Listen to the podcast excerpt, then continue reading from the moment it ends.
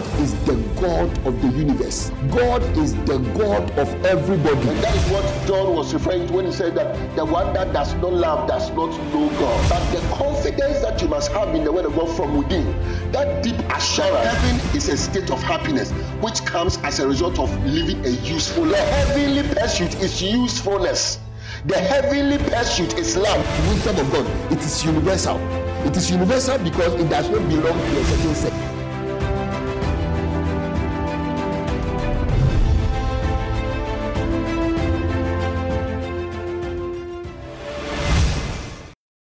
Hallelujah. All right. So we thank the Lord for this opportunity in this season by the grace of God we consider the work of the ministry. The work of the ministry. And I pray that by the time we are done, we would have appreciated in detail what the work of the ministry is, and then also our participation in this work. Amen. Hallelujah. Yes. So today I want to share with us concerning the priesthood. When we talk of the work of the ministry, we speak of priesthood. The Bible says that we are his workmanship created in Christ Jesus unto good works, which were before ordained that we should walk in them. So I want you to be very attentive. And then also, I want you to feel free so that if at a certain point you want to pray, you can pray whilst I continue to preach. Okay? I think one of the things that makes us waste time is that we finish preaching before we pray. So some of the things that must follow, we have to now go through a long process to get there. So when you are moved by God to pray, I want you to pray. And you can pray whilst you are listening. So you don't need to necessarily shout and disrupt us. Hallelujah. Please, you understand that? Yeah. So I want you to listen that way. I've already mentioned this to you. From this point, this is how I want you to listen to the word of God. I want you to listen to it like that. It's a spiritual exercise. It's not just something that you are capturing into your memory. It's an impartation, impressions that are being made upon your heart. Do you get it? So if you feel like praying in the course of the message, you can do so. Amen. So when God is changing us, when God is transforming us, there is one aim in mind. And that aim is that we come to the place where we produce good works. Hallelujah. So the reason why God is transforming you, God is seeking your transformation and your regeneration is so that you can come to that place where you produce good works. Amen. Now, those good works are what is called the priesthood. So, in spiritual things, the priesthood speaks of good works. Hallelujah. It means that the priests are those who offer such good works. Remember, everything is seen abstractly before we see it as it operates in people. So the principle of the priesthood is the principle of good works. Hallelujah. The principle of the priesthood is the principle of good works. The principle of the king, okay, is the principle of the truth going forth to function, the truth going forth from good, or faith going forth from love. That is the principle of the king. But the principle of the priest or priesthood is the good works. Hallelujah. So the Bible says that we are his workmanship created in Christ Jesus unto good works. In other words, our whole spiritual transformation is to bring us to the place of priesthood. Hallelujah. That we each become priests of God. That's why Peter said that ye are a royal priesthood, a holy nation. See, so a royal priesthood. In First Peter chapter 2, verse 4 and 5, there's also an interesting thing there. To whom coming as unto a living stone, disallowed indeed of men. So this is Jesus Christ. You are coming to Jesus as that living stone, disallowed indeed of men or rejected of men, but chosen of God and precious. You see? Then see what we also say. Ye also are as lively stones or living stones. So we come onto the living stone, which is Jesus. You get it? Then we also become living stones. So ye also as living stones or lively stones are built up a spiritual house and holy priesthood. Hallelujah. So we are built up into a holy priesthood so that we do what? To offer up spiritual sacrifices acceptable to God by Jesus Christ. So we have been called to offer up spiritual sacrifices. We have been called to be a holy priesthood. That is the calling of every believer. Hallelujah. Because you have been called unto good works. And in scripture, good works is the priesthood. Now, I want us to look at a few things concerning the priesthood in the Old Testament. I believe it will put a lot of things in perspective for us. Amen? Amen. Okay, so let's read something from the Old Testament. Then we'll pick it up from there. So this is the Lord talking to the people of Israel. Exodus chapter 19, verse 5 to 6. Now, therefore, if ye will obey my voice indeed and keep my commandments, then ye shall be a peculiar treasure unto me above all people. For all the earth is mine. Hallelujah. And ye shall be unto me a kingdom of priests and an holy nation. These are the words which thou shalt speak unto the children of Israel. So he said, if they keep his word, if they obey his voice, if they keep his commandments, they will become a peculiar treasure unto him. They will be a kingdom of priests. So it's the same principle that I've explained to you.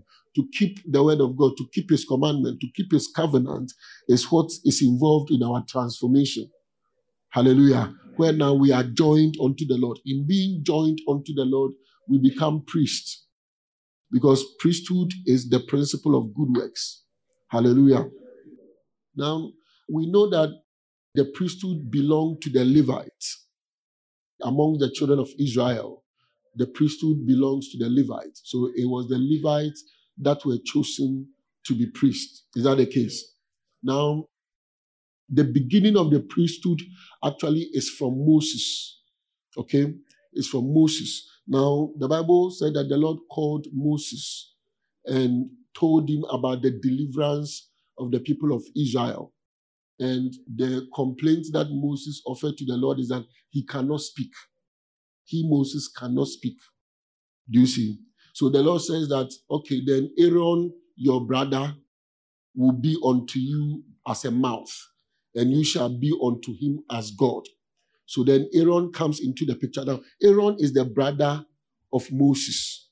Please, you understand that? And their great grandfather is Levi. So Levi gave birth to three children. Do you get it? One of the children of Levi gave birth to the father of Moses and Aaron. So Moses is from the tribe of Levi. You understand that? Yes. So Moses and his brother Aaron are from the same father, and their father's father is one of the three sons of Levi. So now the Lord says that Moses, you are going to deliver the people. And Moses says that no, he cannot speak. So Aaron comes into the picture. So Aaron becomes the mouthpiece of Moses. And this is for a reason. And I'm believing God that we have the chance to look into that. So Aaron becomes the mouthpiece. Now, the mouthpiece here then speaks of how that the things of God are going to be brought actually to the level of the people that must receive it. Okay?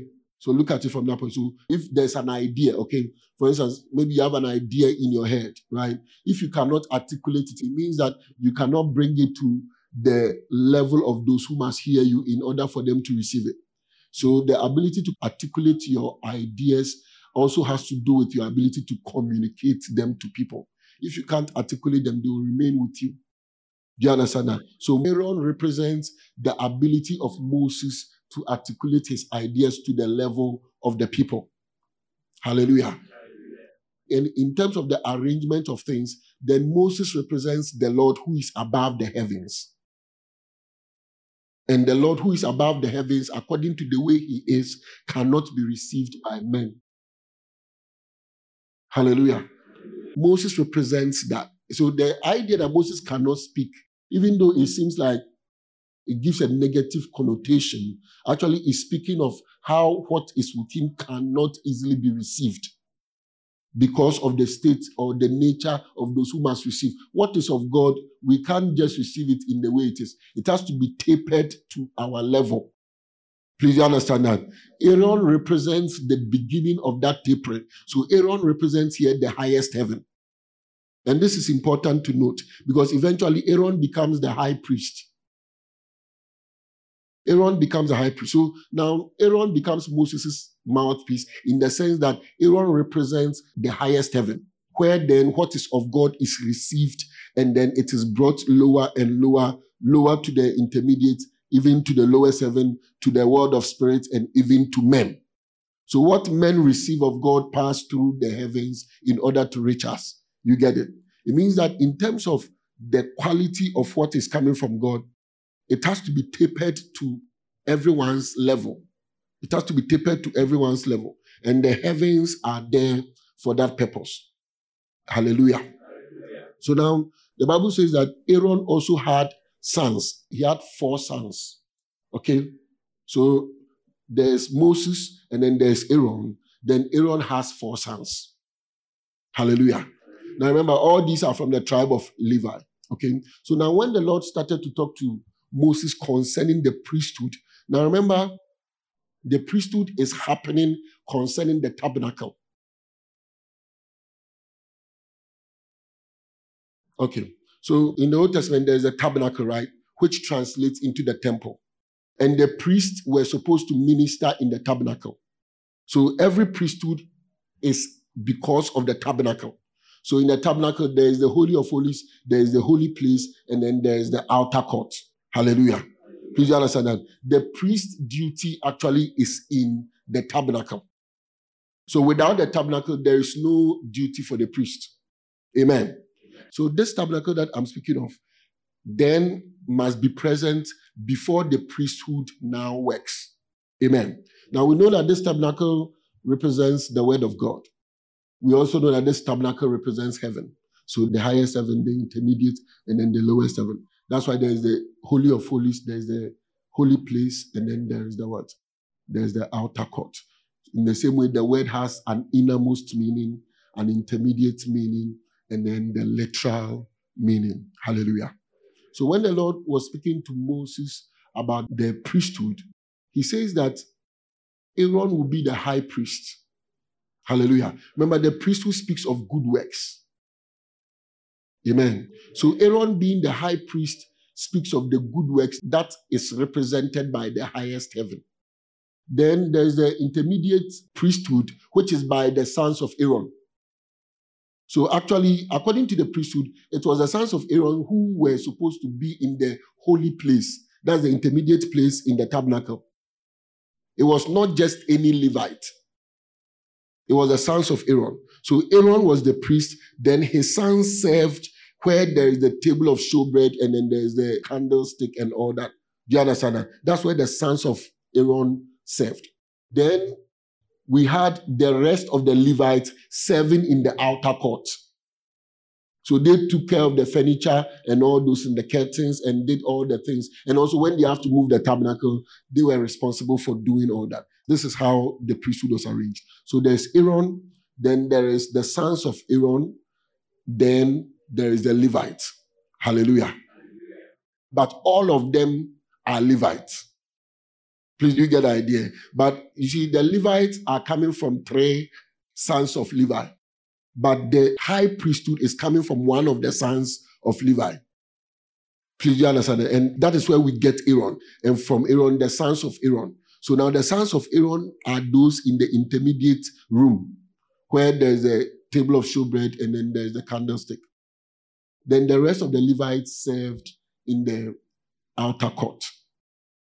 Please, you understand that? Okay. Now, concerning the Levites, okay, the Bible says that when they entered into the promised land, the Lord said that they should not be given any portion in the promised land. Okay? So when they divided the land, they didn't give them any portion. And the Bible said the Lord is their inheritance. Okay? So what made them still 12 is the sons of Joseph, Manasseh and Ephraim. Do you get it? But the Levites were taken out and they were not given the portion in the promised land. And the Lord says that He is their portion. But He being their portion is also not just a nice thing because, please, the land that they are to inherit is not a bad thing.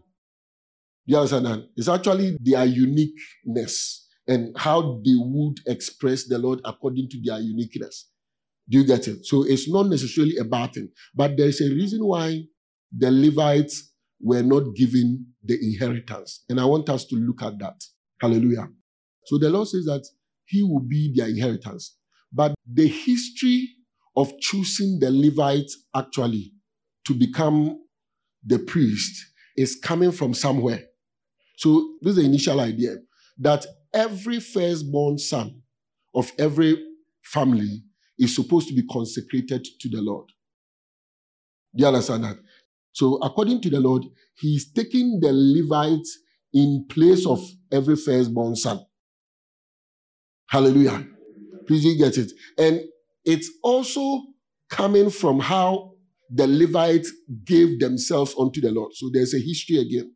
And that is where Moses went to the mountain and Aaron made for the people a golden calf and then they worshipped it. And Moses was angry and he stood at the entrance of the camp and said, Who is on the Lord's side? And it was the Levites that separated themselves unto Moses. Please you understand that? So in that context, then the Levites became the people that separated themselves from the evils that the people were in. And because of that, they became the Lord's army. So in that day, the Bible said they killed about 3,000 of the Israelites. Moses asked them to take their sword and kill them. So they separated themselves unto the Lord, separating themselves from the evils that the people had entered. So the Lord is saying here that instead of the firstborn son, he's going to choose the Levites. I think we should read this one. Numbers hmm. chapter 3, verse 12 and 13. Said, And I, behold, I have taken the Levites from among the children of Israel instead of all the firstborn that opened the matrix among the children of Israel. Therefore, the Levites shall be mine. You get it? Because all the firstborn are mine. For on the day that I smote all the firstborn in the land of Egypt, I hallowed unto me all the firstborn in Israel, both man and beast. Mine shall they be. I am the Lord. Please you understand that. So the idea is that all the firstborns belong to God. Now he's taking the Levites in place of the firstborn. So actually, when you read in Numbers, actually in this same chapter, when you continue, you find that they counted the number of Levites that were there, counted the number of firstborns that were there. The number of firstborns exceeded the number of Levites small, right? And then they redeemed those number and then gave the money to Aaron. So there was a whole exchange that took place for the Levites to become the people of God, God's inheritance. So this is how the Levites are coming in. They are coming in because the firstborn was supposed to be consecrated to God. Now, the reason why the firstborn is supposed to be consecrated to God is that the firstborn represents the strength. Do you get it? And it's a sign that whatever a man is able to produce, it is through the Lord that it is produced. So that which comes out of a man, it is the Lord that brings it out through the man. Please understand that? So it represents the fact that the Lord is actually the bringing forth of good in every man. That's who the Lord is. He's the one that brings forth that which is good. So if a man is able to produce anything, okay, even the chiefest of his strength, it is the Lord that supplies that strength. So in terms of the concept of the Levites, as it replaces the firstborns, it's actually a sign that whatever the people are, it is the Lord that is like that in them. Please understand that.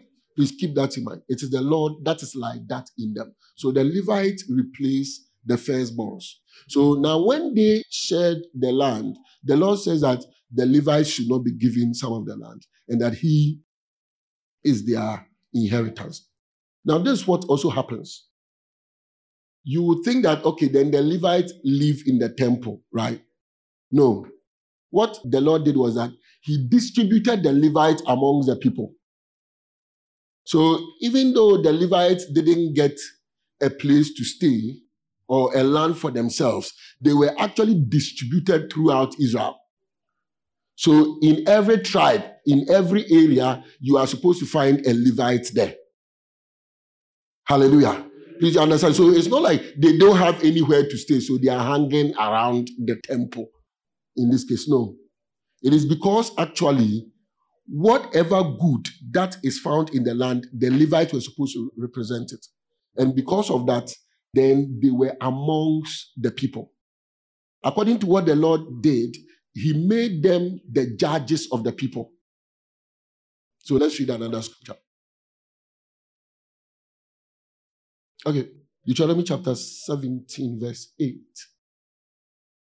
If there arise a matter too hard for thee in judgment, between blood and blood, between plea and plea, and between stroke and stroke, being matters of controversy within thy gates, then shalt thou arise and get thee up into the place which the Lord thy God shall choose, and thou shalt come unto the priests, the Levites, and unto the judge that shall be in those days, and inquire, and they shall show thee the sentence of judgment.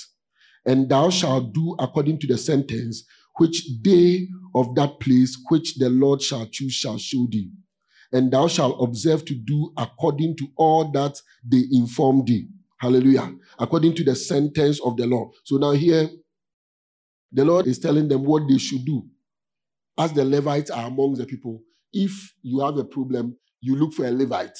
Hallelujah. So when the Bible says that in the priest's mouth is the law, it's not just the law from the temple or the law from the tabernacle. It's also the Levite that is living amongst you. Hallelujah. Please you understand that. So every Levite living amongst the people had a ministry. And the ministry was to be a judge amongst them and to lead them to the place of good. Does that make sense? That was the work of every Levite. Hallelujah. So now we have Aaron as the high priest. We have the sons of Aaron, seven in the intermediate, and then the Levites between, I think, 30 and something. You are allowed to come and serve from time to time in the outer court. But the Levites were distributed amongst the people of Israel to live amongst them. And they were their judges. So like those days, every neighborhood you have a fetish priest. They understand that if there's a matter, you take it to the fetish priest. The fetish priest will show you the way of the gods. You get it? And then you follow. That was the work of the Levites. The Levites were supposed to live amongst the people and represent God to the people. Now remember, the work of the priest is to bring forth good works. Hallelujah. So then the Levite becomes the instigator of good works amongst the people as they lived with them. That was the work of the Levites. Hallelujah. So even though they worked in the sanctuary, they also lived amongst the people. That's an important thing to note. Even though they worked in the sanctuary, they also lived amongst the people and became the instigators of good amongst the people. That is the priesthood. Hallelujah. All right. Now back to the tabernacle. Now the Bible says that the tabernacle that Moses made, it was according to the pattern that is in heaven. So it means that there's a heavenly tabernacle before there's an earthly tabernacle. Is that the case? All right. So now this heavenly tabernacle is heaven. So Moses, the tabernacle that he saw, is actually heaven. So the sanctuary of God is heaven. Hallelujah. Please you understand that. And so that's why then heaven, there is the higher heaven or the first heaven, the intermediate, and then the lowest heaven. Okay? So the Holy of Holies represents the highest heaven. The holy place represents the intermediate heaven.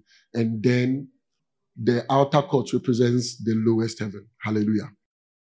So as you see Aaron, his sons, and the Levites function in the tabernacle according to their individual purposes. So Aaron had his work. Aaron's work mainly was the Holy of Holies. Do you understand that? And there he went once every year. His sons ministered in the holy place, and then the Levites ministered in the outer court. Okay. Now, if the tabernacle represents heaven, then actually the priesthood that Aaron, his sons, and the Levites represent is actually a priesthood that is in heaven first. Because if this is a sanctuary and it is men that must serve within this sanctuary, then the angels of the highest heaven represent Aaron. Hallelujah. The angels of the highest heaven represent Aaron as a priest ministering in the sanctuary. The angels of the intermediate heaven represent the sons of Aaron, and the angels of the lowest heaven represents the rest of the Levites that serve there.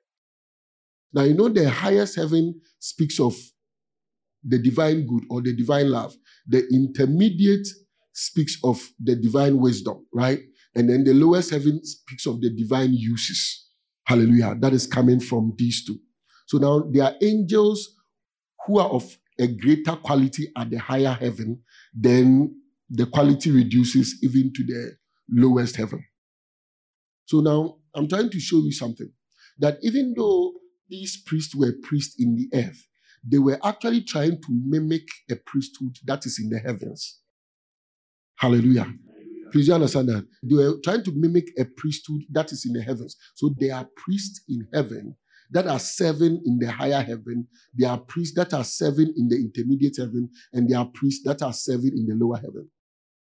In other words, every angel in the higher heaven is a priest. Every angel in the intermediate heaven is a priest.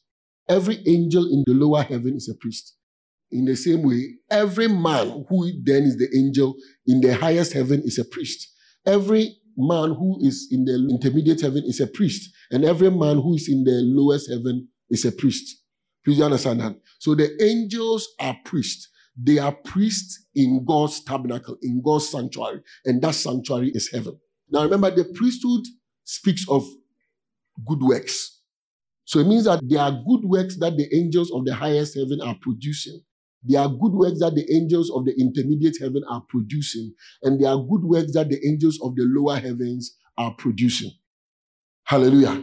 And these also speak to the levels of a man's mind. So, according to the levels of the man's mind, then there are levels in you that are being influenced by the angels in the higher heaven. And then there are levels in you that are being influenced by the angels in the intermediate heaven. And then there are levels in you that are being influenced by the angels in the lower heaven. Please you understand that. So then the priesthood is first in heaven before it is in the earth. Hallelujah. Please you understand that. So what the priests were doing, they were mimicking what was happening in heaven. So if the angels of the lowest heaven represents the Levites that were in the outer court, then what were they doing? Because they were not the ones to offer the sacrifices. Hallelujah. They were not the ones to offer the sacrifice, but they were the ones to make sure that the sacrifice is organized for the high priest to come and offer. So, what were they doing there? Because that's an important thing to take note of. Hallelujah. And remember, these Levites, the level that they were, corresponds to the lower level of the natural mind. Hallelujah. So now, my point is this. As we are in the earth, okay, it is very important for us to come to terms with our priesthood. And it is important to understand how our priesthood works. Our priesthood is not in isolation. It is not a priesthood that is isolated from the heavenly priesthood. Hallelujah. It is a priesthood that works together with the heavenly priesthood. In other words, the priests in heaven are functioning in a certain way, and men on the earth are recipients of such works. Now, the priests in the heavens are to function in such a way that they correspond or agree or complement the work of the priests that are in heaven. Please, does that make sense? Okay. So, you know that as you are being transformed by the Lord, you are not just being transformed to be joined unto the Lord. You are also being transformed come into partnership with angels. You see, like the Hebrew writer said, Ye come unto Mount Zion, the city of the living God. He says that you have come to the innumerable company of angels. Our spiritual transformation as we are in this earth is not just so that we may know the Lord, it is also so that it may bring us into partnership with the priesthood that is in heaven. Hallelujah. Please, you understand that? It is so that we may be brought into partnership with the priesthood that is in heaven. So our transformation brings us into partnership with the priests that are working to bring forth good works in heaven. Hallelujah. Please, when I say working to bring forth good works, I don't mean that the good works are just done in heaven. I'm talking about the good works in all of God's universe. Okay, the priests are working to bring forth this good work. In our spiritual transformation, we come into partnership with these priests. So, as there are priests in the higher heavens, there are priests in the intermediate heaven, there are priests in the lower heaven. We also, in our spiritual transformation, depending on where we are in our spiritual journey, are in partnership with the priesthood that corresponds to our spiritual level. Hallelujah. It means that whatever level you are in your spiritual journey, there is a partnership to be made. If your spiritual journey is said that it makes you someone who knows God in quote, then there is a partnership to be made. Hallelujah. So, you know, there's so much you can be, right? There's so much you can be. You know that what you can be, you are not there. You see your heart, and you need to undergo a lot more transformation. Do you understand that? Okay. According to your spiritual orientation as it is, okay, except you love evil and want to remain in it. Do you get it? But if you don't want to remain in your evil, and you are working towards not remaining in it, there is a place in heaven for you. Do you understand that? See, what I'm refraining from is to explain the nature of those that are in the lowest heaven. Do you get it? Because those people, they are not anybody. When I say they are not anybody, like I'm sure if God comes and says he's going to check I'm sure maybe all of us will be in the lowest heaven. Like at least we'll pass to be there. Do you understand that?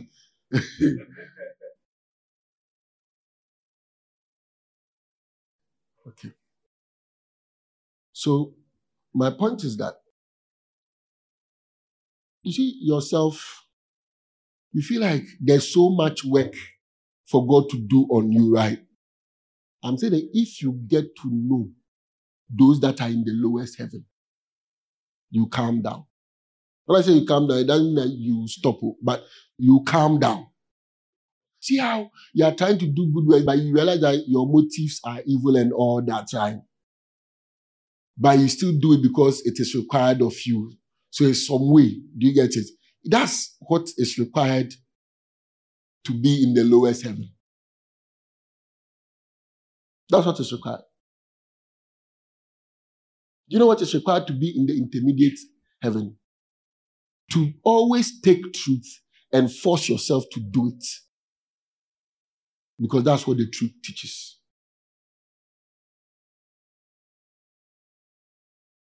Do you see? Do you know what it takes to be in the highest heaven? To love the good and therefore to do it. See, there's a difference. The word teaches it. You agree with what the word teaches, even though you don't love it. Like, so it's not coming from love, but you agree with the word. So you drag yourself along the path of the truth for the truth to be applied by you. That is intermediate heaven. That's why in the intermediate heaven, what they prize the most is truth. Do you see? You see something as little as this, if you don't understand, you really think your present location is hello. Oh. but maybe it's not. Hallelujah. Please, you see. So intermediate heaven, Charlie, if you get intermediate heaven, you go right. I'm saying that this intermediate heaven is just what you have been trying to do, taking the word and applying it. So you see the truth in the word. So, in terms of whatever you do, your immediate thought is what the word has taught about it. Do you understand what the word has said about it? And your inclination to do it because the word has taught it. Do you see? The Lord has taught so in his word. Do you see? That's intermediate. Then to come to the place where you love it. Do you see? And therefore you do it. That is the highest level. Please, you understand that? Yes. So now I'm explaining this to you because I want us to first and foremost understand that there is work for everybody in God's household, except you are not there. You see, but if you claim that somehow within these three levels, you are found somewhere, do you understand? And if you don't want to be presumptuous, maybe you just say at least lower heaven there you take, right? Even if you are at the lowest heaven, I'm saying that there are priests that serve there. And by virtue of your being at that level, you come into partnership with such priests and you operate together with them. Hallelujah. So now, our priesthood in the earth its substance is in the partnership with the priesthood that is in heaven. Do you get it? That's why the Lord says that when we pray, we should say that thy will be done on earth as it is in heaven. Now, that will is the good works of God. Please understand that? So it says that we should pray that his will, as it is in the heavens, will be done in the earth. So, whatever will be done here is according to what the will of God is, the good that has been determined or prescribed from heaven. And that is the work of the priest that is in the earth. That the will of God will be done in the earth. And if the will of God is going to be done in the earth, it's going to be done in partnership with angels. In other words, every one of us, according to the level of our spiritual journey, comes under the influence of angels angels of a particular level, angels of a particular character. And under their influence, we are led to bring forth certain kinds of fruits. Now, because all angels are not the same, it means that the fruit that you may bring, even though it is fruit, may not be the highest quality of fruit. You get it? But it is still fruit because in God's kingdom, there's not only the highest quality of fruit, there is fruit at every level. Hallelujah. Please understand that? And it's important to know because even though Aaron, Aaron's sons and then the Levites, they represent the priesthood, all of them, Aaron, Aaron's sons and then the Levite represents the Lord, who is both the high priest, the priest, and then the Levite, the Lord. Hallelujah. So if you think that what Aaron offers is of a higher quality. You get it? And so that is the Lord. I'm telling you that what Aaron offers, what Aaron's sons offers, and what the Levite also offer is all the Lord. So in the Lord, there are good works of various qualities, of higher qualities and of lower qualities, all found in the Lord. Because the good works of lower qualities are also useful in the Lord's kingdom. Please you understand that? the good works of lower quality are also useful in the Lord's kingdom. You see, you would think that it is just a temporary thing. That those good works must eventually become good works of higher quality. I'm also saying that eternally there will have to be good works of lower quality. Hallelujah. Please you understand that eternally there will have to be good works of lower quality because that is how the Lord comes down. The higher heaven does not just appear in its state as the highest heaven down. No, it goes through the intermediate and it goes through the lower heavens, and it is through the lower heavens that things come to this earth. Oh. Hallelujah. Because even though the angels, you see how we say, oh, all of us they will likely be in the lower heaven, and it means that they are not anybody. Actually, because they have put off the flesh, their wisdom is far, far, far, far, far, far, far superior to yours. Hallelujah. Their wisdom is far, far superior to yours. And because of that, they have something to offer.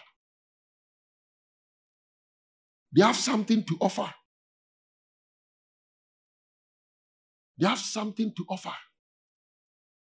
You see, our misunderstanding is that we think that in God's kingdom, it is when you climb to the top that you have something to offer.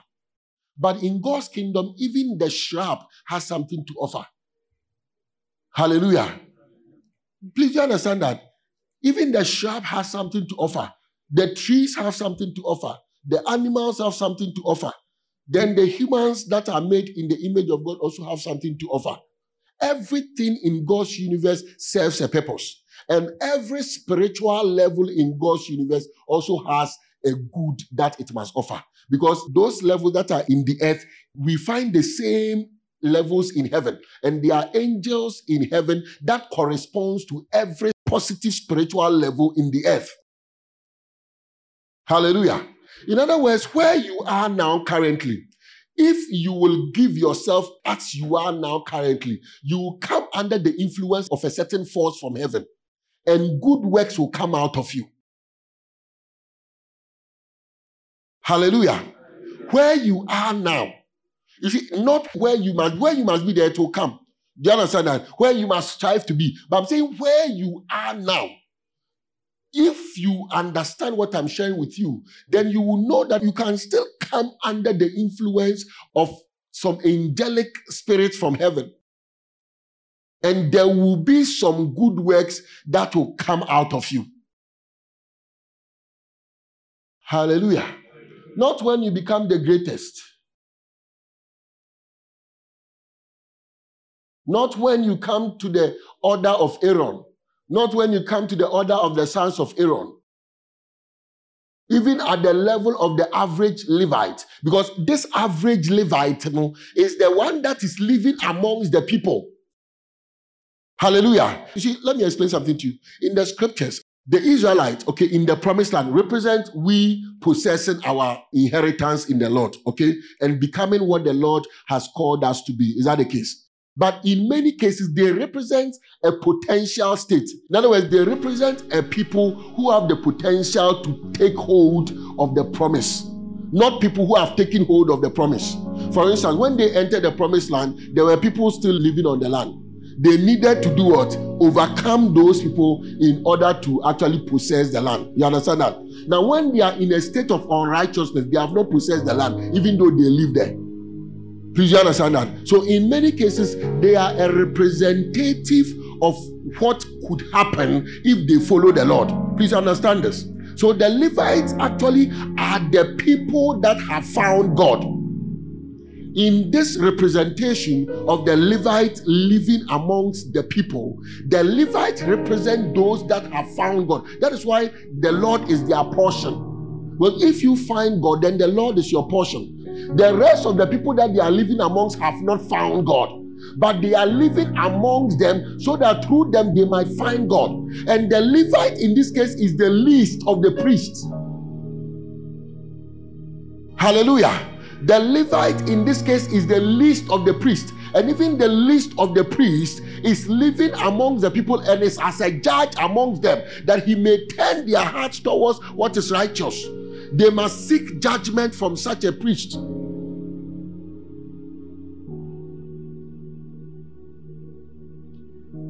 So his people who don't have an inheritance, it's not that there's nothing for them to possess. They are actually the possessors of all the promised land. They actually are the literal representation of those who have possessed the land. The rest of the people are a potential. Do you understand that? They have the potential of possessing the promised land. Just like everyone who is to be saved or who is to be delivered from evil has the potential to actually possess the promised land. See, when Jesus was sending the disciples, he said, Don't go to the Gentiles, don't go to the Samaritans, go to the lost sheep of Israel. You think that, oh, at that time he had not expanded his this. No, the Gentile is the evil man. Hallelujah. The Samaritan is the one who is in falsehood. And in this case, they love their evil, they love their falsehood. The Israelite is the one that desires to come out of what it is that is plaguing him. That's the lost sheep of Israel. That's the lost sheep of Israel. And these are the people that the disciples, or in this case, the apostles, were sent unto. And this lordship of Israel is what I'm also pointing out to you that the Levites living among the Israelites, they were living among them as people who have found God and are amongst people that they must lead to God. So a Levite amongst you means that through that Levite you will find God.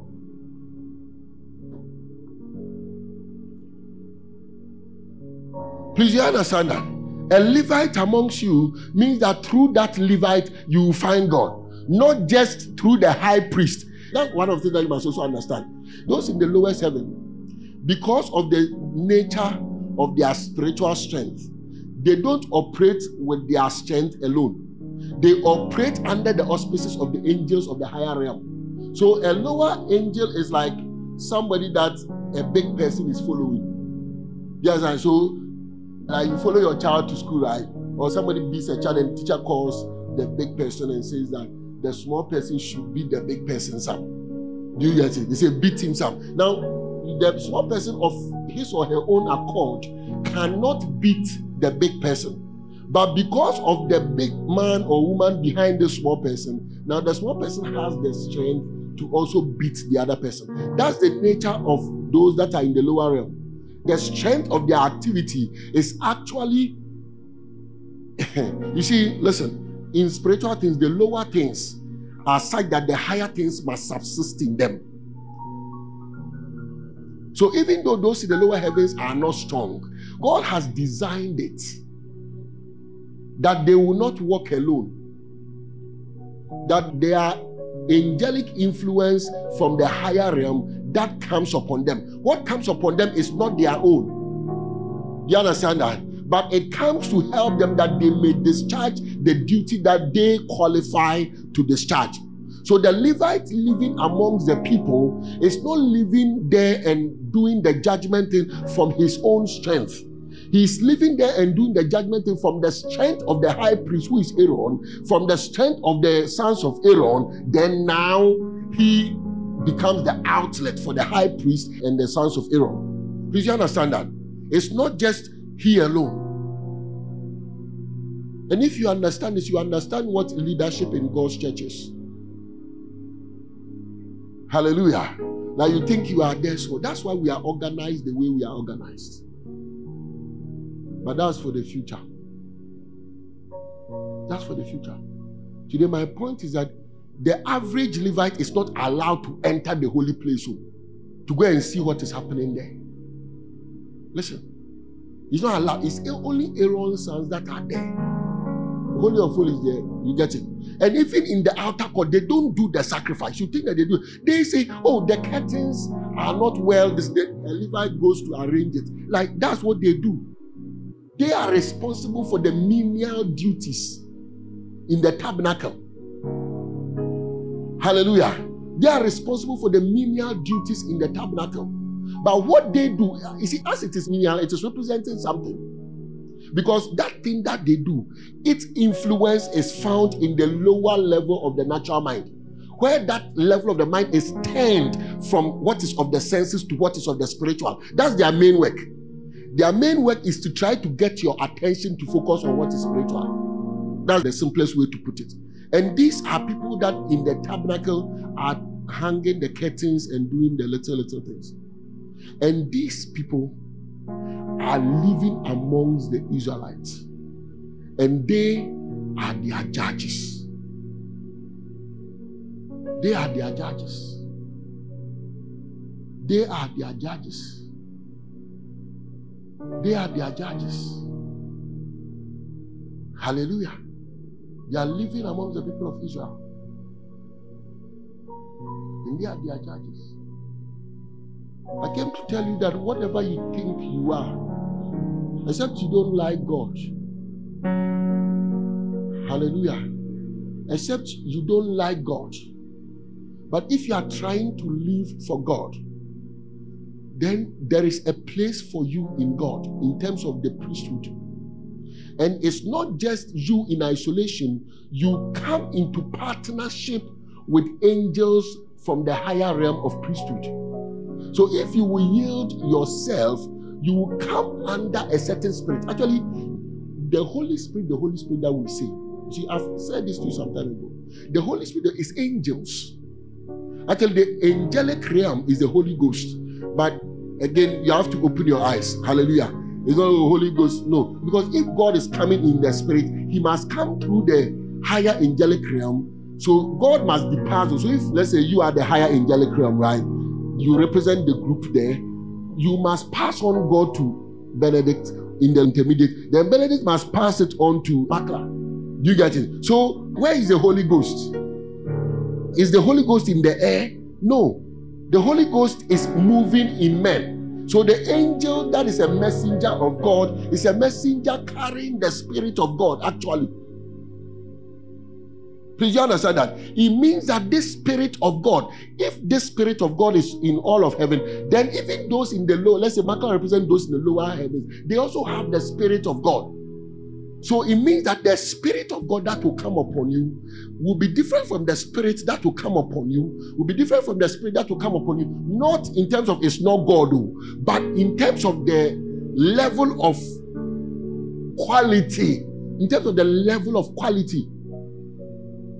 Not because the Spirit has reduced in quality, but because it is tapered to your level. You understand that? So as you are here, the Spirit can come upon you and use you to do some powerful work. Hallelujah. And the Spirit can come upon me and use me to do some powerful work, no matter where you think you are. Hallelujah. Because the earthly priesthood is done in partnership with the heavenly priesthood. And this is the nature of the heavenly priesthood Aaron, Aaron's sons, and the Levites. There are priests in heaven that are not even allowed to touch the sacrifice. They are not allowed to enter to touch the table of showbread. They don't do anything there.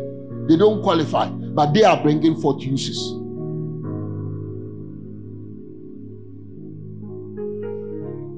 Hallelujah. So, this is to help you cancel the idea that there's nothing for you to offer now. I'm also telling that there's something for you to offer now. You know, when I started preaching to you, many years ago. Many, many, many years ago. Do you understand that? If I'm to follow your example, eh, of the way you are thinking of the priesthood, if I'm to follow your example, I shouldn't have said anything. Maybe it's now that I should talk. But am I the same person who started preaching when I was on campus? No. Am I operating with a stronger spirit? Yes. Was I bold then? Yes. Am I bold now? Yes. Is the work that was done there then useless? No. Is its quality as what is being done now? No. Is it still the work of God? Yes. Hallelujah. Please you understand that. And if there is a good work coming out of you, you must be bold to bring it out. Because that is what God is doing in you. That is what God is doing with you. It is important. And it is still being done under the influence of the Spirit of God.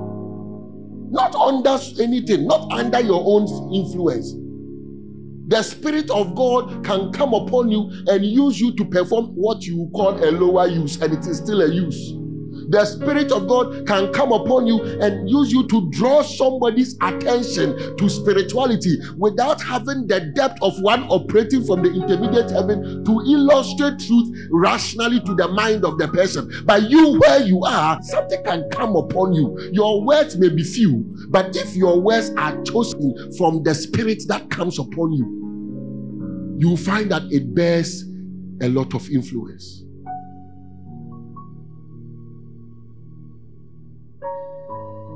You find that it bears a lot of influence.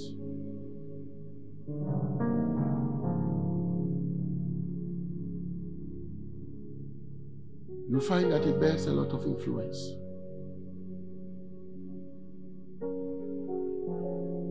Tell neighbor, be bold. The Lord can come upon you now. Now. You see, you have to understand that. See, there are some things that we don't think. When you are looking for the Lord, you don't say, God, do I qualify for you to come upon me now? No. You don't think that way. Because if you can come to the place where you are looking for the Lord, then God will come upon you. Do you know the qualification in the spirit? Desire. The heart that says they're looking for God. And this heart, there are different levels of that heart.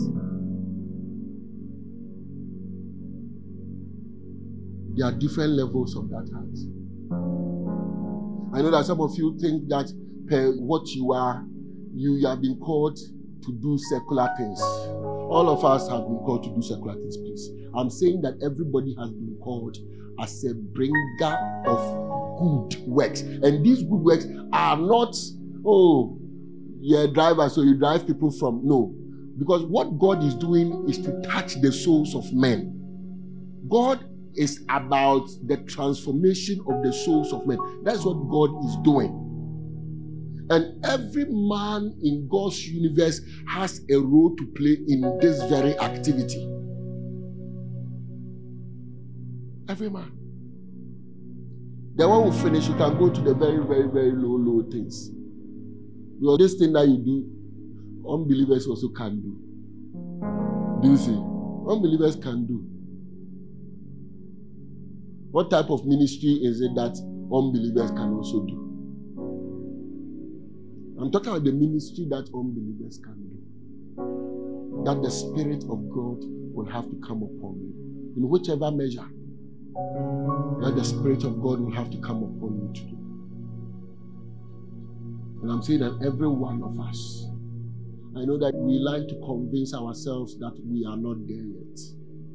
Do you see? And that there's some of you are still hibernating. Hallelujah. Some of you are still hibernating.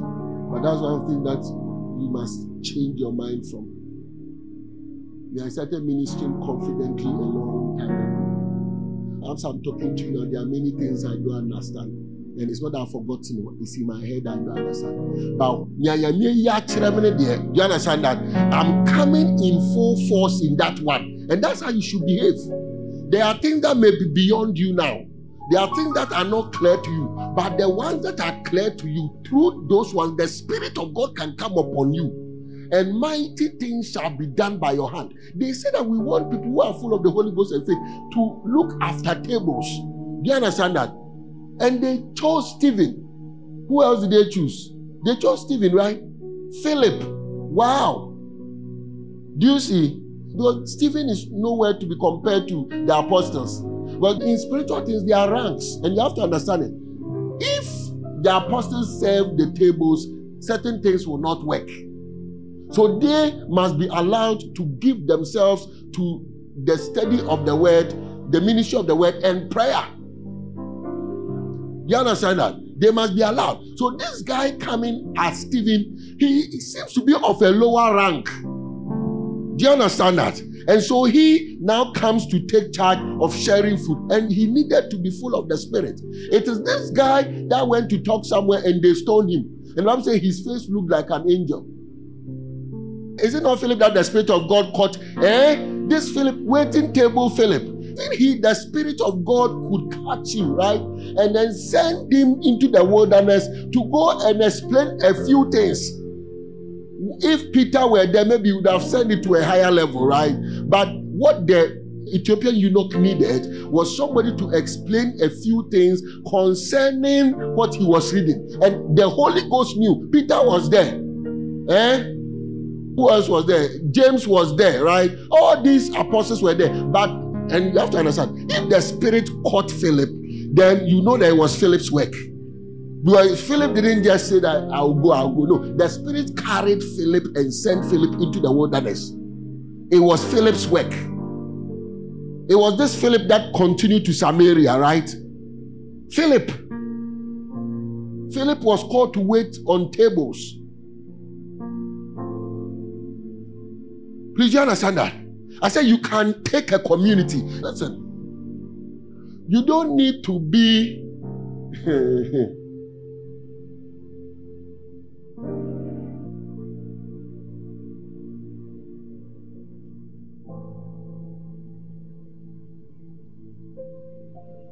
and you have to believe.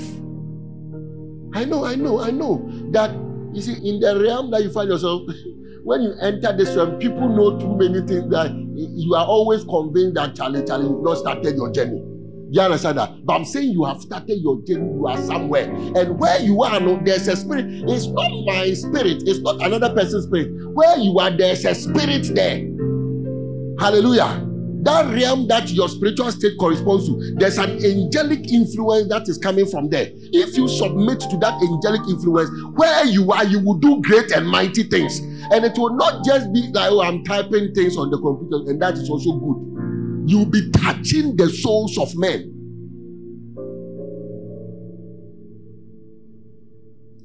You'll be touching the souls of men. And if you want to look at this, then you can understand the organization of the priesthood even amongst us. Because that same organization is how administratively the church is supposed to work.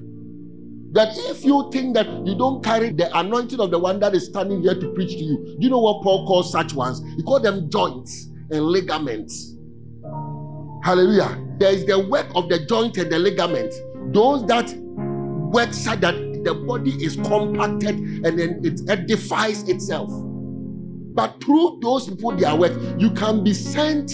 You see, that prophet that sent an assistant with a rod that is higher than him. He said, When you go, don't speak anything, don't talk anything to anybody. Just go and do this thing and come back. You can also be sent, hallelujah, with a spirit that if it is not added to your spirit, you will not be able to do some work. But because of the way God has done it, we all move together. So even though you are a Levite, eh, dwelling in some corner in the town, you don't just carry your spirit. You carry the spirit of Aaron. You carry the spirit of the sons of Aaron. When you are working there, the anointing upon your head is the one that is upon Aaron's head, is the one that flows to his beard and even to the skirt of his garment. Is that anointing? It's important for you to understand. So you don't just judge yourself according to where you are. I'm saying you can do great things because of where you are coming from.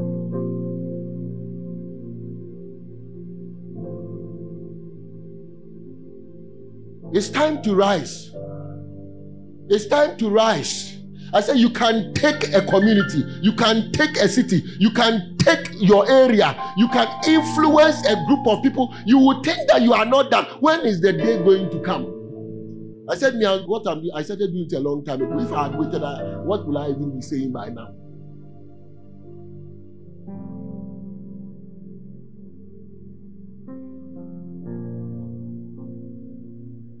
Hallelujah. You are just looking at what has not yet been done with you. But when the Spirit is coming upon you, the consideration, we leave behind what has not yet been done. When we finish, we return to continue the journey. But when the Spirit comes upon you, what you can do now is what is most important. And you have to have that thinking.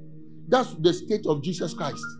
The time that he spoke, he is nothing. And the time that he spoke, he is God. Because in those states, the divine filled him. And in the other state, he was looking to the divine to fill him. So there is a point where you are looking to God to grow. And God, help me if you don't help me. But there's a point that work has come. And one, we don't look to God to grow. Let me tell you something. When I stand here and I'm looking at God, fill me, God, fill me, God, fill me, all that I'm filled with is anxiety. But when I stand here and I say, The Spirit of the Lord is upon me, it's a different situation. There's a difference. There are some of you that try to do something. You are looking, where is the Spirit of God? No. We don't look for the Spirit of God when work comes. The Spirit of God is upon you. It's a disposition. It's a posture of mind. Because even the operation of the Spirit, you will have to operate it as of yourself, believing still that the hand of God is upon you. So if you are looking, you see, no, when you should be breathing out, you are breathing in. You are doing the wrong thing. You fall victim to demonic manipulation in that state. If you have tried it, you should confirm for me. You will see that that's not the time. What can God do with you? You small boy, small girl, doesn't know anything. Makla, what can God do with you? I've always been a believer. Like me, I believe. I just believe. You see. It doesn't matter if I just started. You see. It doesn't matter if I just started. Look at the woman at the well. Jesus just finished with her. Do you understand? In the encounter, eh, there are two things to look at. She can look at herself and say, Hey, Radi, Hey, I have to let go of this one, this one, this one, this one. I have to turn away from this evil. Now have to turn away from this evil. So by the time Jesus finishes with baby now or consider the life. Do you understand that? That's what she should do. But what does she do? She ran into the village. What did she have to say? The doctrine of what? No, she had a certain understanding that I've met that man. He has told me things that I have done. Is he not this prophet we have been waiting for? There will be a time because when she goes still, she will have to come and look for Jesus and continue the learning. But there's a time that the Spirit of God is coming upon you. Let the Spirit come upon you. Don't remind yourself that you have not reached anywhere because at times it's just an excuse. You now you don't want to step out and then risk maybe some shame or whatever. So you tell yourself that you've not reached anywhere. Since you started telling yourself you have not reached anywhere, how many years this? Have you reached? Can you not sit a few people down and begin to explain a few things to them? Can you not sit a few of your colleagues down and begin to explain a few things to them? Can you not isolate a few of your colleagues, one colleague at a time, and begin to discuss a few things that, when planned well, will lead to something? Can you not do it? Can you not do it? If you have nothing in your head, you come here. A hand comes upon you every week to go into the world with. Can you not go with that hand? Or when will you finish? When will you eventually be able to do it? When?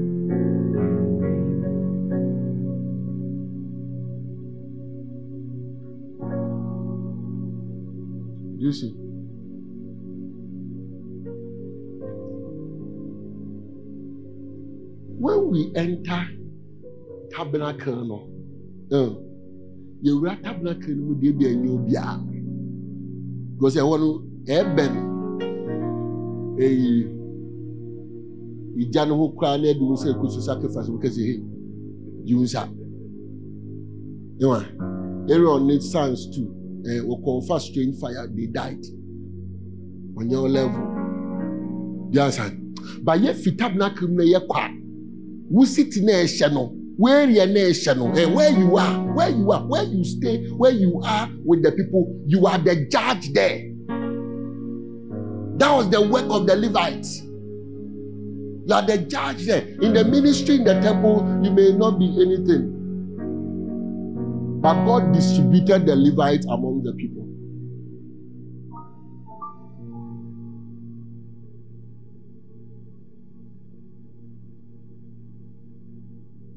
So nothing stops you now. Nothing stops you. Everybody is not anything. No. Me too, there are that when I go, my mind they bust. You understand? My mind they bust. My mind just they bust.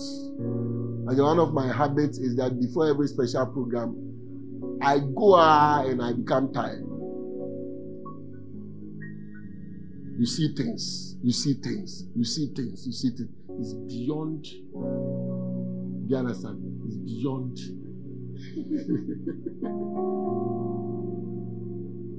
you see, then you quietly come and share what is within your scope with them, with them, and I'm even with them. Do I look like I've just seen something that I didn't understand before I came? No, but I have some. but what I've seen is what I've seen. And it will bless you. Are you not being blessed? You even this message, eh, me steer me you because me steer for baby pay No, no, listen to me. This message I'm even preaching to you, I know there are aspects of it that I can't explain. You get it?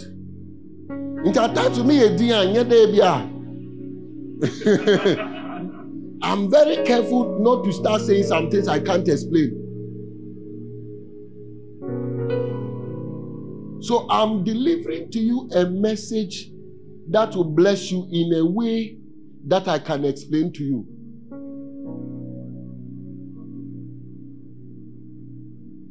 You see, but I'll come again, right?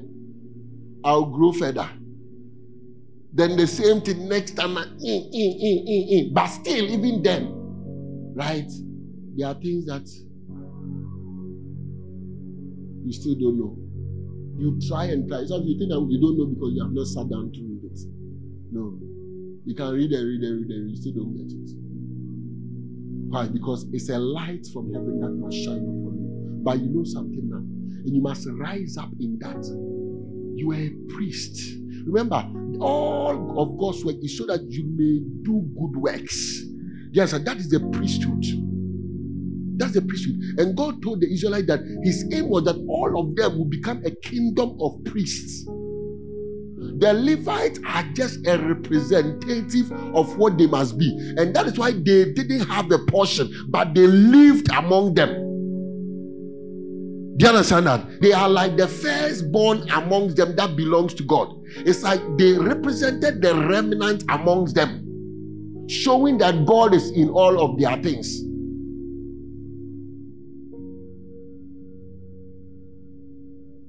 Do you get it? All of us must be priests. Tell neighbor you're a priest. You don't like it.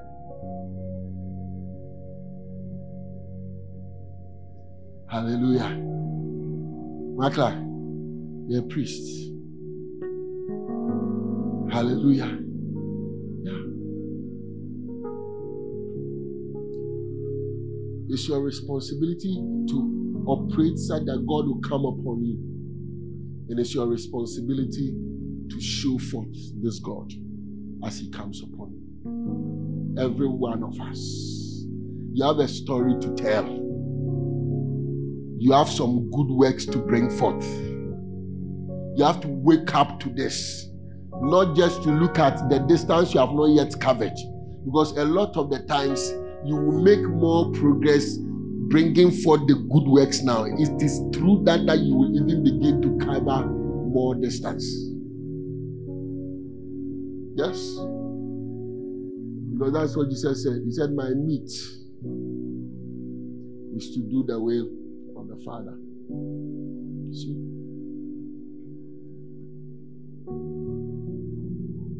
What can you do? Do you know you can rise? Like, do you know you can rise? Or others must rise. You can rise. It's not your cell leader that must rise. You must rise.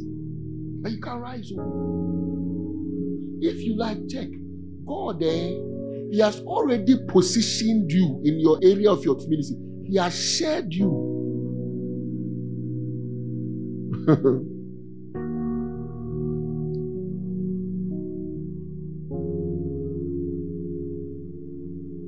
Some of you where you are, they don't use you to do anything. In other words, So you are afraid. It doesn't matter. That's one of the things that I learned. When I was younger, I thought I needed to resolve people's opinion, like resolve the situation of people's opinion about me, and people adjusting to the fact that maybe there's a calling on my life. And so then, if they accept me, then I can be confident to give them what it is that I should. That's what I should. So I used to be very bothered. I remember I was in a hostel with my friend the whole hostel, everybody called the man of God. We were two men of God that were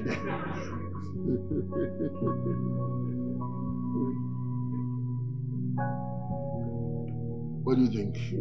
We are two men of God. Why is that you're calling one? And see, it can make you feel like, no, no, but the Lord showed me. It doesn't matter. It doesn't matter. It doesn't matter. Whether they think of you highly, they don't think of you highly. You let the Spirit of God come upon you. Whether you have shown some weakness or whether you have not shown some weakness. You get it? Those things are not important. I know you have to, you understand? Like, be worthy of your calling. But a lot of the times you feel like you have to hit a certain level of perfection before the Spirit of God can come upon you in a certain area. You get it? So the people that must see you, you must be so perfect. That's when you turn into a hypocrite in their presence.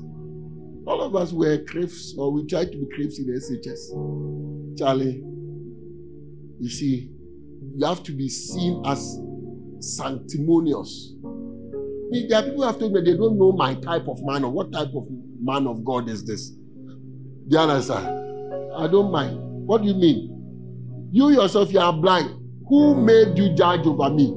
You can't see anything. How must I taper myself to you for you to now agree that I'm a man of God? Wait till I'm done with you. And normally it takes time. Wait till I'm. I'm like I'm coming like a guy, right? Wait I'm. Then you confirm. You confirm. It's like some of you that you are quick to let people think you're a nice person. No. You don't serve God that way. Hey, so for my partner, would treat me as in them. Yes, they feel like they've taken your power from. They've not taken any power from you. I say you are still the judge there. Your problem is that you have not let the Spirit of God come upon you. Let the Spirit of God come upon you. It will resolve. Your lordship will be resolved. they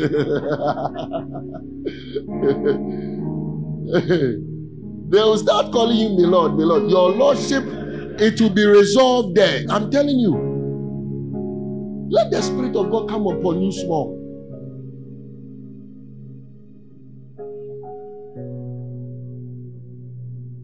Sometimes we've been silenced because of such things. And we've convinced ourselves that we are not perfect enough to open our mouth to talk. You'll be silent for life. But you can let the Spirit of God come upon you.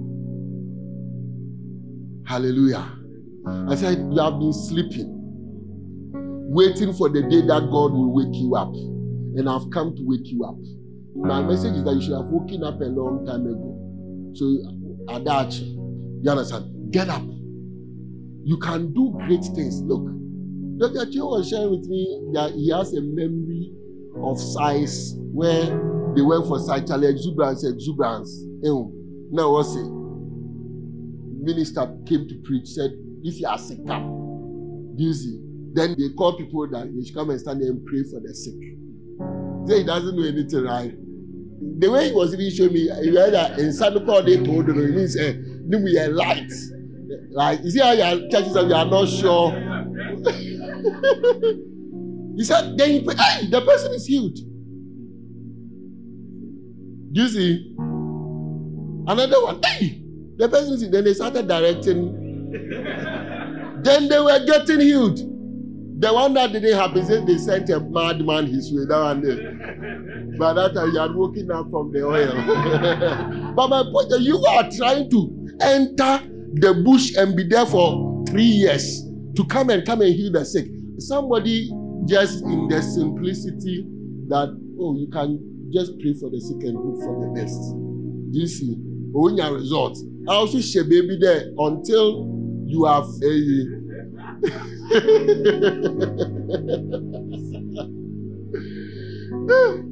Let me tell you, eh, these things that I'm teaching you, do you know when I started teaching you? Let me tell you something. Have you seen a field that is there like shrubs, long, long? So when you are there, you don't see anything. It's just before you like that. This is how I taught you. You see how then when they give you a market, you just weed the one in front of you. That's how I taught you. I kept on weeding the ones in front of me. The interesting thing about teaching truth is that even if you don't see the whole picture, and you are faithful and honest with what you are teaching, as the bigger picture comes, it still makes sense. That's the reason you can trace my messages to maybe six years, seven years, and there's no contradiction. At that time, na mi nim biribi asa o na kakra na mehu no me yɛ sɔfo nti ɔde mi preach pasebe what do you know now you know ah, ama sisi a message ka yɛ sa de preach ka ebetumi aka dɛ o you can akyɛ no ayi aka that's what I did God is my witness. I taught you the doctrine of Trinity, have not agreed with the doctrine of salvation through obedience. Listen, I knew I was supposed to agree, but I didn't agree. But I agreed with Trinity, so I taught you Trinity. Yeah. I taught you Trinity. When I was teaching you Trinity, some of you were in Providence Hostel. The first I taught you to, I didn't agree with how a man is saved. But I taught you Trinity. Vim. Charlie, Vimo. I'm telling you. Because ah, if I know the truth, I should do what? When I taught you, didn't you start seeing things? You get it? But even down here, there was a big murky, right? You know why it was murky? It was making because it was also making my own head. Do you understand that? So my murkiness affected you. Do you get it? But was it still not a blessing? At least did you not start realizing, oh, no, Jesus is one God? Is that not what we are trying to look at? That's what we introduce. Some of you, that's all that you start with.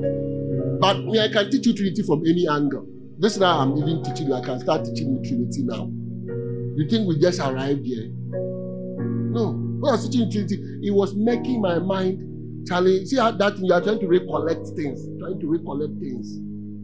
Then I was teaching you how things are written, giving you scriptures upon scriptures, and also not being sure if you believe. Right? That's also there. So you're already on the defensive, right? You see, I, mean, I don't teach you on the defensive. You didn't know. It was God that knew. A lot of my teaching earlier, I was on the defensive. Charlie, your heart they cut. So you they read the faces because Charlie, you are not sure if what you dey talk no. you see, but you know, right? Because the thing is that the job is there.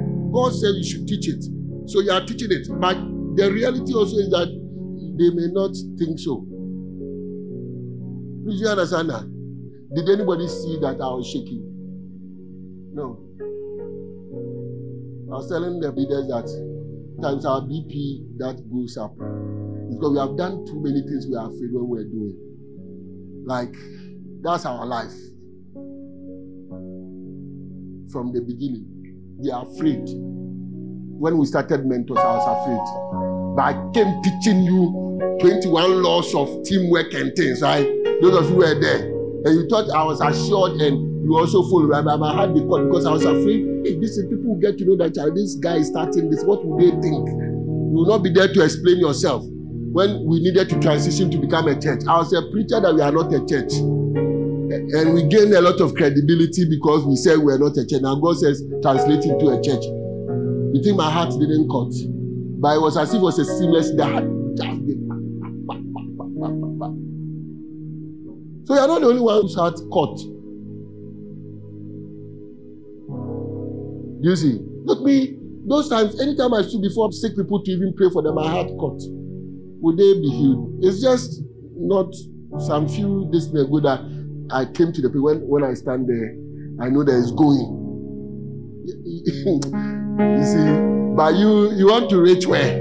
You want to wake up one day and you know that everything is under your feet, right? And then now you start. They say you have the gift of healing, so you start using it. Started a long time ago. Please you understand that? We've done things that we are afraid when we did it, but we only knew that we should go forward. So we went forward. We only knew that this is the step to take, so we should take it. When I was stopping my work, we came from an honeymoon and we stopped that way. He thought that it was what? I don't think. My heart just the court. But what I had seen at the honeymoon there from God there, it was superior to my heart cutting. So you realize that no, there's a higher fear that made the other fear. But I was afraid. You see? So that pounding heart there, Nana, your problem is your heart is pounding about useless things. So if your heart will pound, why not let it pound for God? Do you see? If your heart will pound, let it pound for God. Because as it states that it's pounding, there's a girl you see, your heart is pounding. There's a boy you see, your heart is pounding. You are going for an interview, your heart is pounding. Yes, but your heart can also pound when you stand to implement God's word, God's calling in your life. You catch somebody, you begin to teach the person a few things. You think your heart will not cut? Are you the only person who has taught people that you also know you don't know a lot of things? So if the person senses it, then you'll be in trouble. But when you do, you learn not to fear. You learn not to fear. You learn it. Even to not fear, you learn it.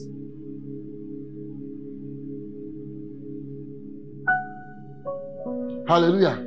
Look, many years ago when we were giants, see, look, let me tell you something. What you are now, do you see? What you are now, when we were not even a percentage of it, we were giants. We had people that were mentoring. You understand? When we didn't know a percentage, now see the thing, you have a pot belly from eating and having nothing to do with the food you have eaten.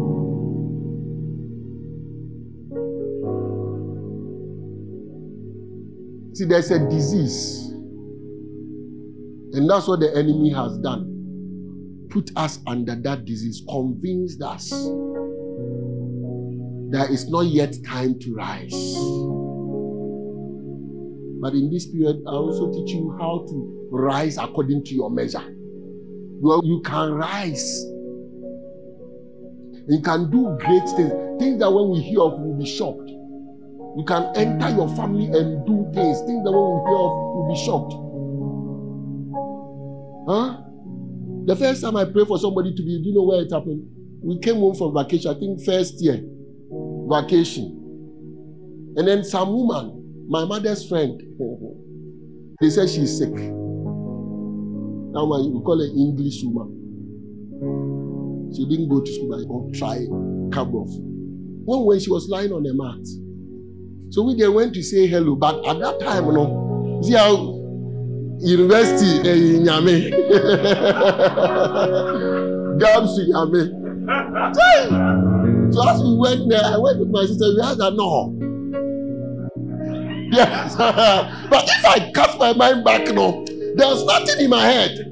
But there was a certain thing that God said He will use us. Do you understand? Yeah. So when we went there, she said, as we have come there, that woman there, she believes in me. oh, My calling. You see, some of you, that's one of the things that is left. that woman, recently, she fell, her leg was this just some few weeks ago. I called her. She said, her, I should pray for her. I prayed for her. My mother said, Oh, I should tell her to go to the hospital. So in some three days later, I was going to call her that, hey, as she like, but when I called her, no, I realized that me that I prayed for her, no, do you see? My faith, you know, is different from her faith because she has started getting well. He said was just some dark spot. Then I spoke to her again, so it's fine, Kwana. The only thing that she needed was that I'll call her to pray for her. And that was it. So this is the woman. So our first time. He said, that thing that you people came to do there, no there, that's what has made me believe this one. So when, when she was sick on the floor, so my sister is the one that sees things, right? And me, I'm the one that Charlie, I try. you see, we've not seen anything, but you see, let me tell. That's one thing that I look at some of you, no, we may be fool. You see, the things you have seen, you see, the things God has shown you. When we started moving, God had not shown us anything. We were just doing it because we have seen that God says it's possible. That's all. But some of you had visitations, and vision, and things, but you are still there. Do you see?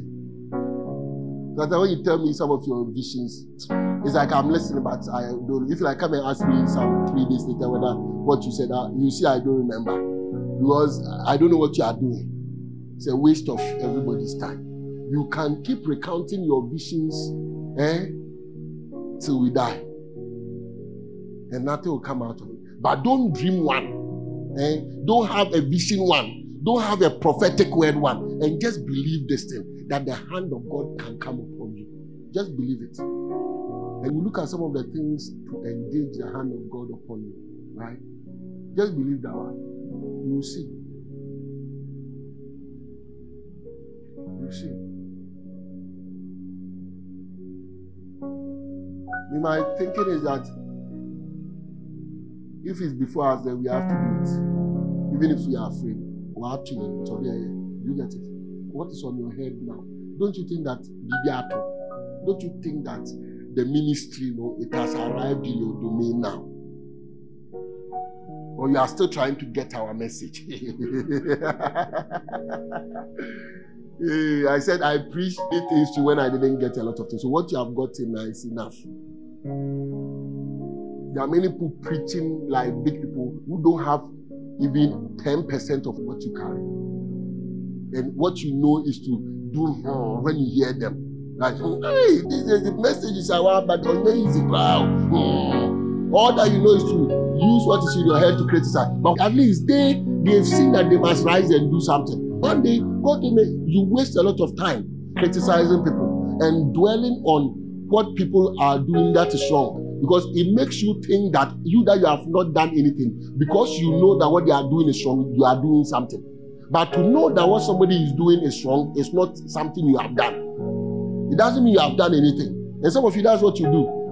What you do is to use what you have been taught to judge and condemn people that are teaching false things. Then that's all. Now, who will teach the true things?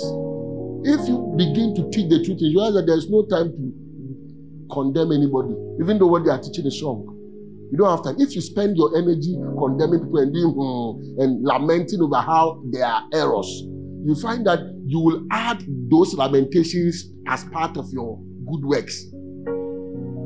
In your mind, that's what you think. So you will not be doing anything, but you'll be convinced that you are up to something great. But you are not up to anything. All that you are doing is to criticize and condemn people in your mind and think that you are better than them because you know better than them. But to know is not anything. What are you doing with what you know? What you know is how you cannot listen to certain people. But what about those that must listen to you? Hmm? So we met this woman on the floor, said we should pray for her. Prayed in the name of Jesus. Then when I finished, I asked my sister, what does she say? She saw something like flies leave the woman's body. Then we left. So when we left, she got up and continued with her life. What did we know? At times, if you know too many things, it complicates things. Na afei na ɛde wɔn nsa to the right place ana wɔn nsa no ɔdɛ ɔkyi aba the half ana ɔdɛ ɔba forehead ana ɔdɛ ɔba ɛyi ɛtouch ne nsa beebi a ɛtouch no yɛ ana dɛ. Actually, the innocent people, they get better results. You just go with the rod that you were sent with.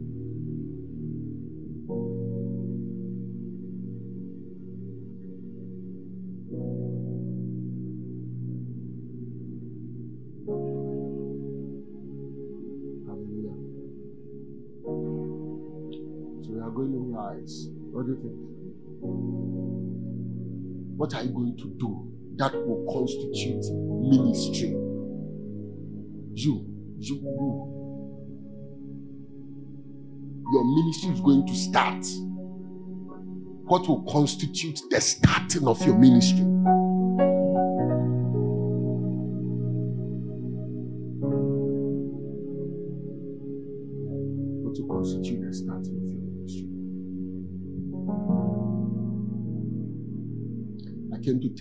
It's time. Akla, it's time. It's time. It's time. It's time. God has already carefully positioned you. Look, anybody that says, What should I do? You don't get the message. I said, God has already positioned you. If you can tell me you have not been positioned, come. But when we close, come. God has carefully, if you are to arise, there is so much you can do, except that you are telling yourself that you have not yet reached the level that when you reach, and the hand of God will come upon you. You see? Even those in the lower heavens are doing great things. And you know the interesting thing? All of us start from the lower heavens. So if you have started, you are there. And you can come into partnership with the angels from there. And you can do the Lord's work. You also can do the Lord's work. Jesus called the disciples, look at the field is white, the harvest is plenteous. The worry is not the harvest. The problem is that pray to the Lord of the harvest that He will send more laborers. Who are the laborers? The priests. The priests. The priests. The priests. Obiara wɔ beebi a oduru a din tie. Na a oduru din tie no. You have to understand. You don't look at it that because you have places that you have to keep quiet and listen. Because the wisdom coming is superior to your wisdom. It means that that is all. There are also places that when you go, they will have to listen to you. Because your wisdom, that is from God, is superior to their wisdom. Every one of us, this is the time to rise.